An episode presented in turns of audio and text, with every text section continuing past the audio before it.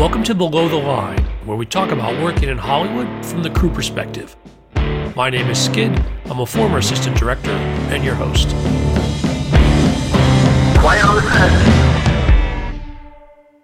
Today, we're talking about Baz Luhrmann's Elvis. Uh, my guest is Wayne Pashley, the owner and co-founder of Big Bang Sound Design, and who on Elvis is credited as re-recording mixer, sound designer, and supervising sound editor. Wayne, welcome to Below the Line. Thank you so much, Skid. It's great to be here. Good on you. Thank you. I've been looking forward to this conversation. A warning for listeners first, today's conversation may contain spoilers for the film. Now, Wayne, I know you have had a long and rich history working with Baz Luhrmann. Tell me a little about that. Wow. Yeah, we go actually back to Baz's first film, which was Strictly Ballroom, and uh, and which was actually fantastic because right now I noticed at the um, uh, the Academy Theatre Museum, uh, they're running Strictly Ballroom um, either this week or next week. Yeah, where they've uh, restored it with a four K version. So that's great. So, you know, um, my history goes back to there, and it was his first film.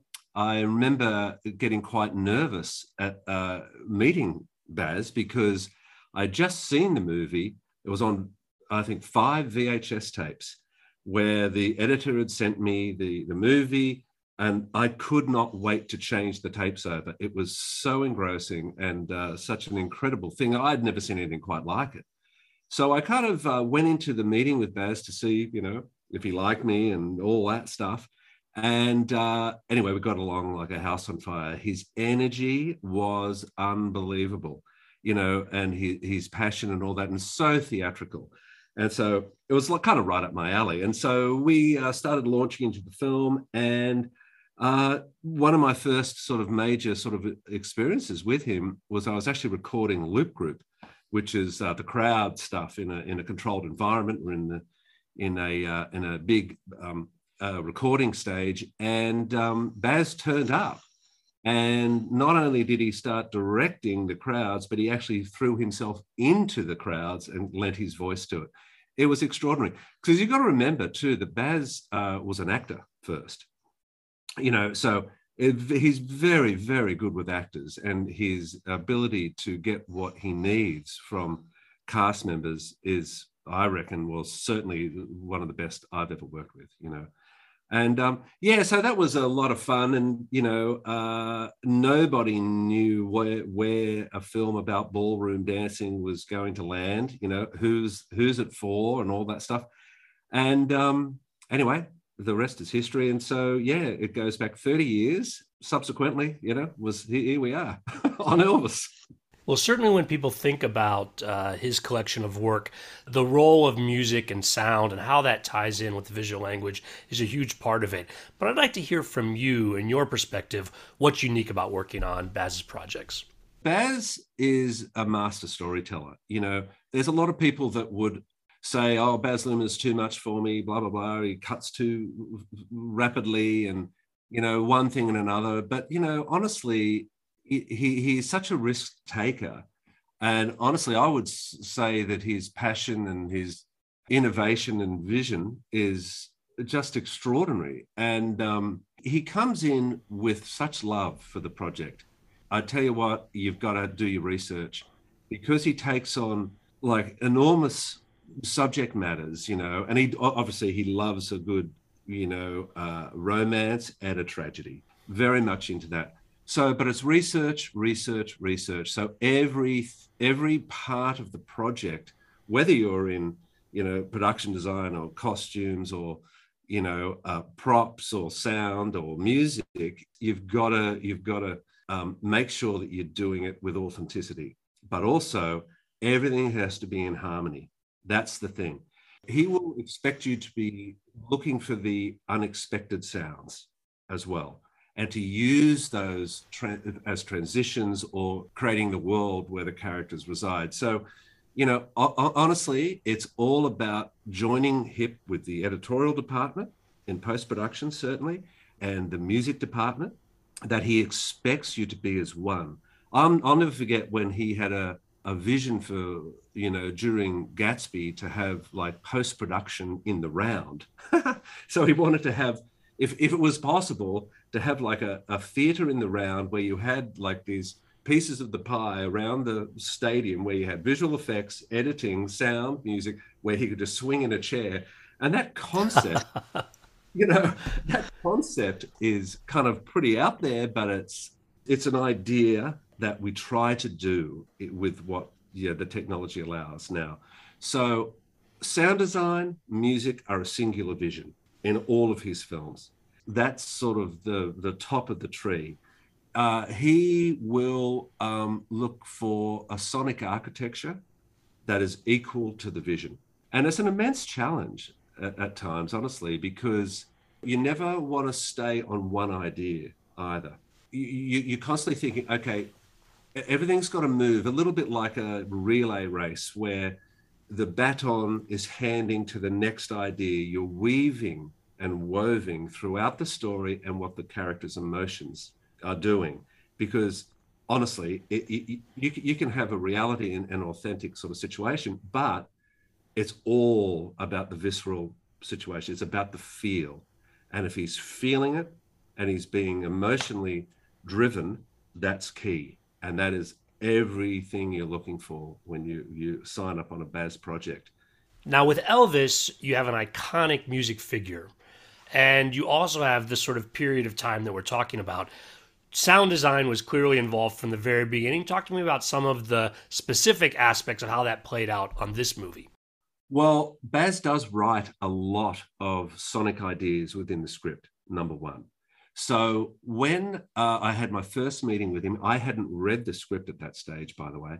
And he came to the studio here and we sat down and he started to uh, pitch through the film, right? And I was like, you know, engrossed and just going, wow. Yeah, because let me just sort of say that Elvis for me, you know, is kind of like a full circle. I grew up loving his films, loving his music, you know, and as a kid, well, I mean, I remember the day he died very, very well. And I was in high school and it was such a shock to everybody and so, so sad, you know. So this, this sort of situation where Baz told me he was going to look at making a film after Great Gatsby, he was going to start looking into doing this as a project. I was so excited. And here we are um, sitting in a room and he's kind of pitching the movie. And as he's talking, and I hadn't read the script, um, I could see Baz mentally taking on the sonic qualities as he was speaking, because obviously he had a lot of other things to consider whilst at that part of the production.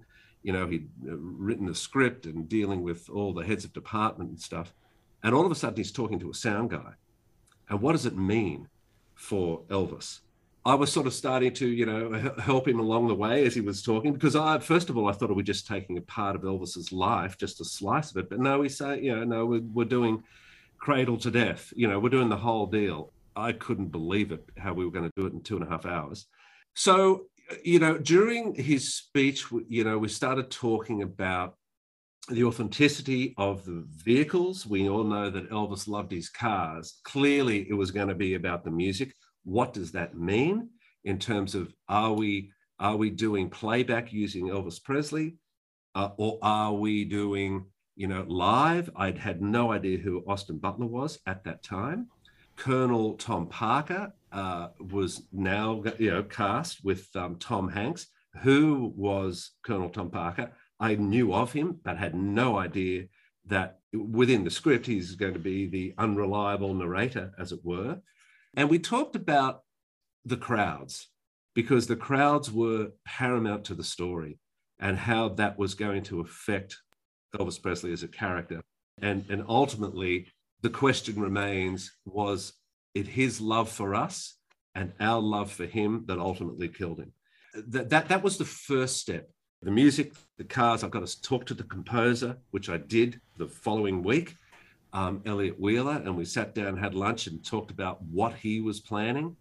So this was the very early days. And of course, then, you know, with all the, all the sort of excitement towards that, then of course the pandemic hit um, in a big way with Tom Hanks getting sick. And at that point, we uh, thought the film may never happen. It, w- it was shooting up in um, the Gold Coast in Queensland, north of Sydney. You know, there's a border there between Queensland and New South Wales. And all of a sudden, I couldn't get up to Queensland for a period. Tom Hanks went home with Rita, and um, no one knew what was going to happen. And so the the it was literally, I think, three or four days out from shooting when this happened. And then Warner Brothers basically put a lock on all the on all the sound stages because all the sets were built. And uh, yeah, and if it, honestly, if it wasn't for Austin Butler, who basically said to the studio, "I'm not moving, I'm staying. I've done all this work, sort of getting into Elvis Presley spiritually and the accent and movement and everything else," that he didn't want to just throw that away. You know, they wanted him to go back to California, but he actually stayed. And I think the fact that this film was made is a lot due to the fact that, you know, he dug his heels in. So that was great. And of course, then we didn't know what was going to happen with Tom, because once you, you got well, what's his schedule going to be like, et cetera. So then we got into it. Tom came back, the locks came off the sound stages, and we were on.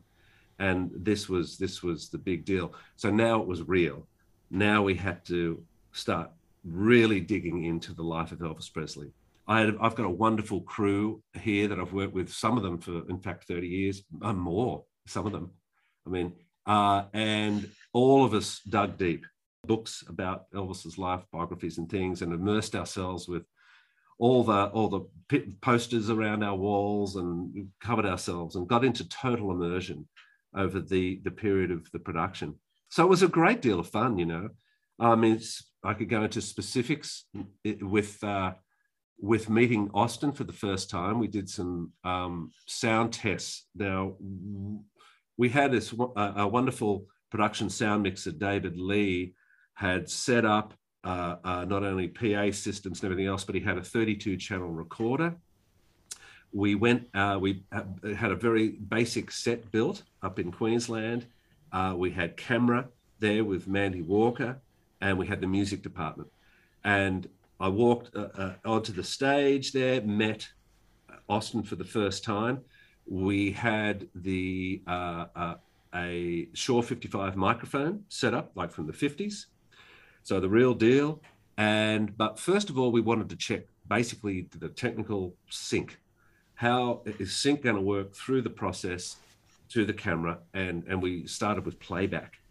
So um, Austin had an in-ear piece, and we played back a track from the music department through David Lee's rig into, into uh, Austin's ears, and he basically mimed.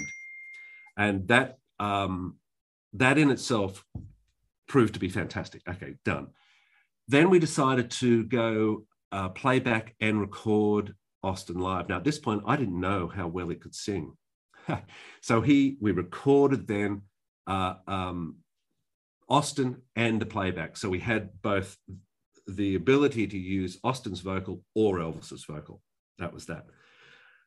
Baz turned up around lunchtime and said, "Okay, now I want you to go live. And I want you to bring in live musicians, bring in the double bass, bring in the drums, Uh, bring in guitarists, and we're going to go live, and we're going to see what happens." So boom, well, now we're miking up everything. In came the musos, and um, and he he recorded, I think, Blue Suede Shoes at the time, what it was. And I honestly got to tell you, I felt like I just witnessed Elvis Presley live. It was amazing. At the end of the day, Baz came to me and said, "We are going to do more live than not on this film." That changed everything. I I'm can sure, imagine. Wow. I'm sure it upped Austin's um, uh, anxiety level somewhat. But that's how it all started.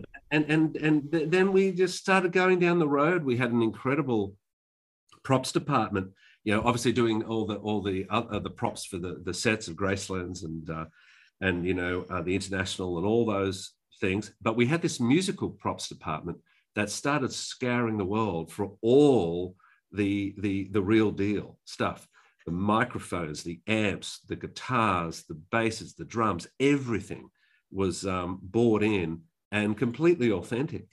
Uh, with the microphones, we uh, the, the, the guys, they had them all restored.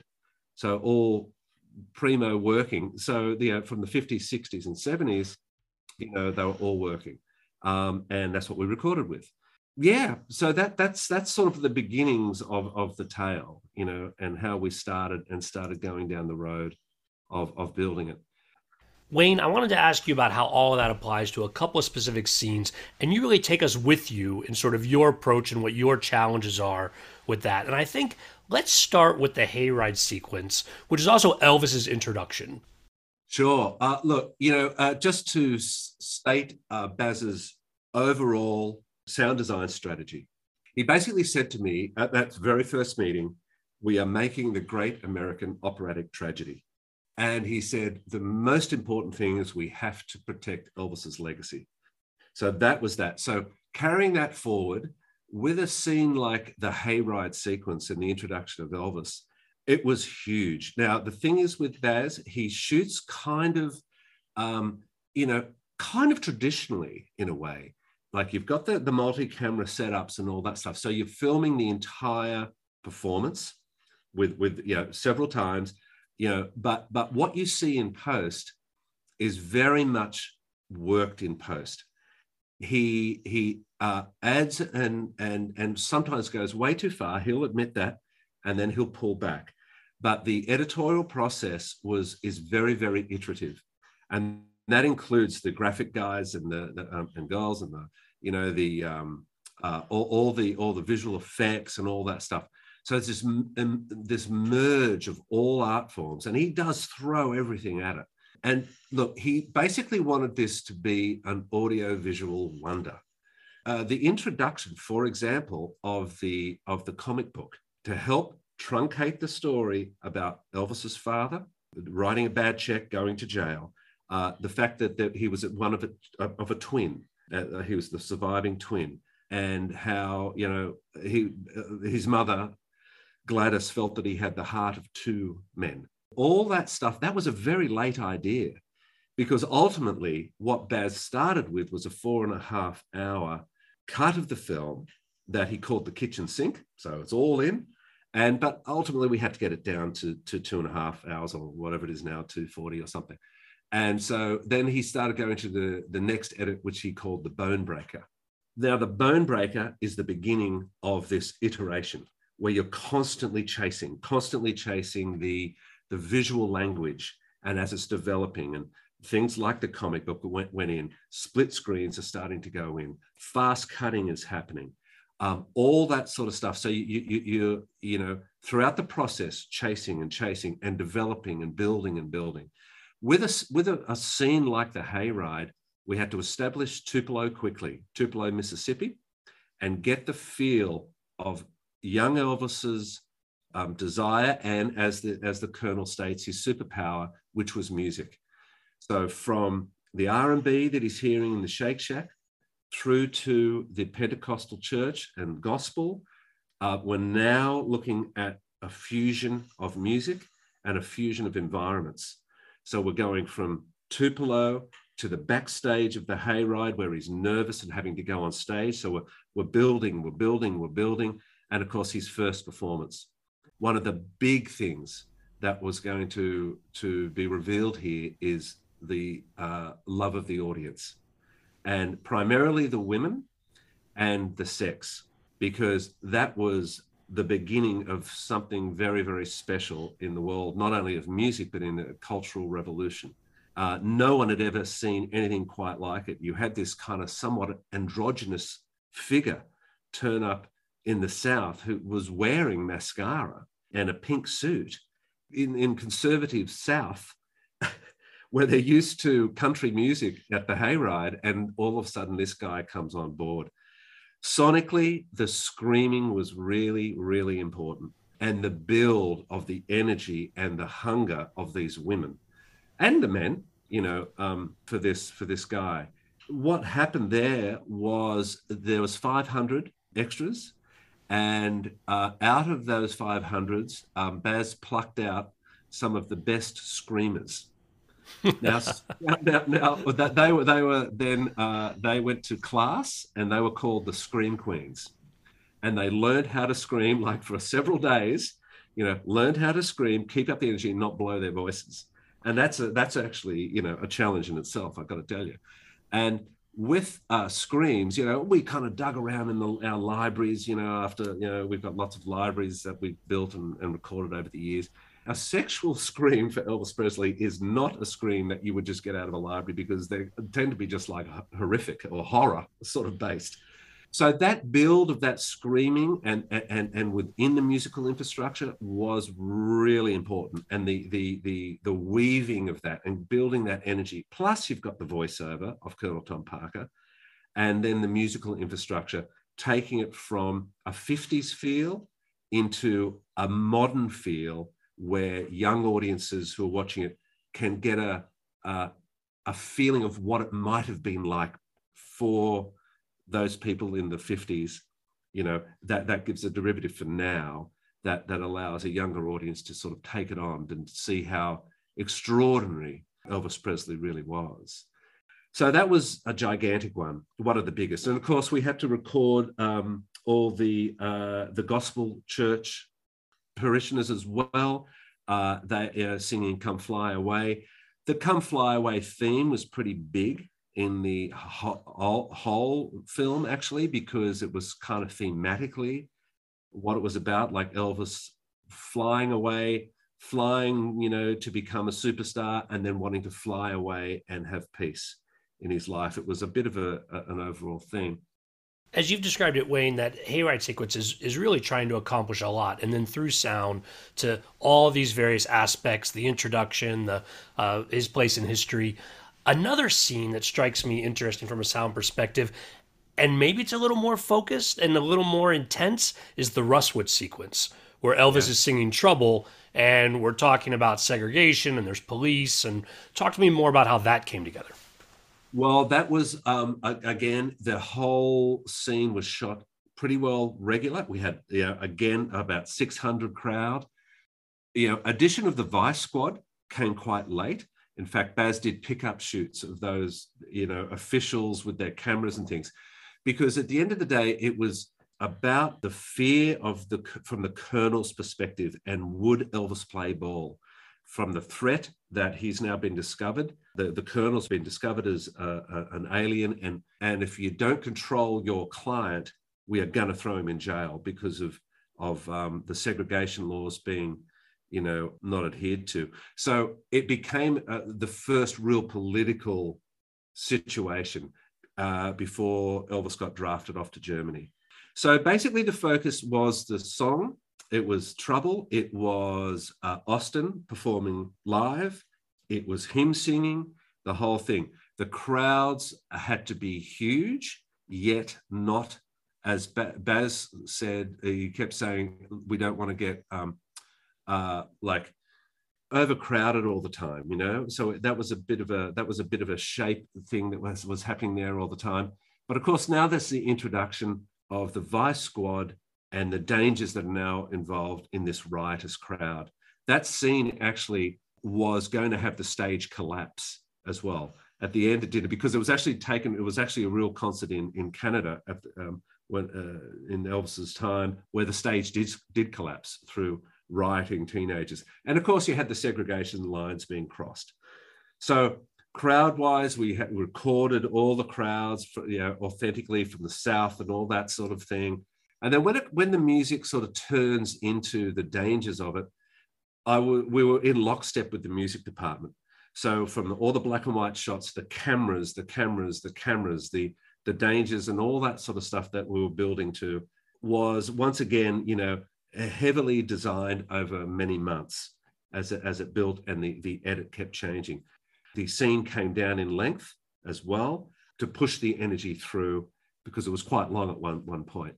Yeah, another, another major undertaking, but mainly looking through it from the lens of the, the Colonel with this one, sort of trying to make that, that, that, that story work at that time. What we did also, with Baz's style, having to cut down a four and a half hour film to two and a half, he had to truncate all these sequences. What he was doing, he, he, he termed the phrase poetic glue, and using everything at his disposal, from, from fast editing through graphics, through wipes and all that sort of thing, musical transitions, sound transitions, to keep the energy, keep it pushing forward. Uh, he asked us to start looking at um, a way of making the montage-heavy narrative work in a sound design sense. So what we did was we took the poetic glue aspect, and now we've uh, we coined the phrase sonic glue.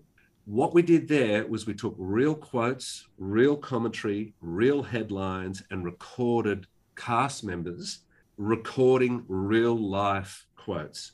With that, we then poured that into the sound design, into the, um, the backgrounds or the atmospherics of the room. They're swirling and they're transitional through all the heavy narrative areas.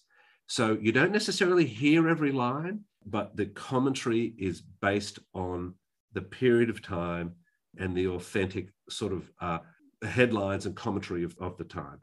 So with that, it really helped, I think, because it helped push through all the transitions as they were going forward and basically setting a political tone, you know, um, for each of the, the narrative beats throughout the film.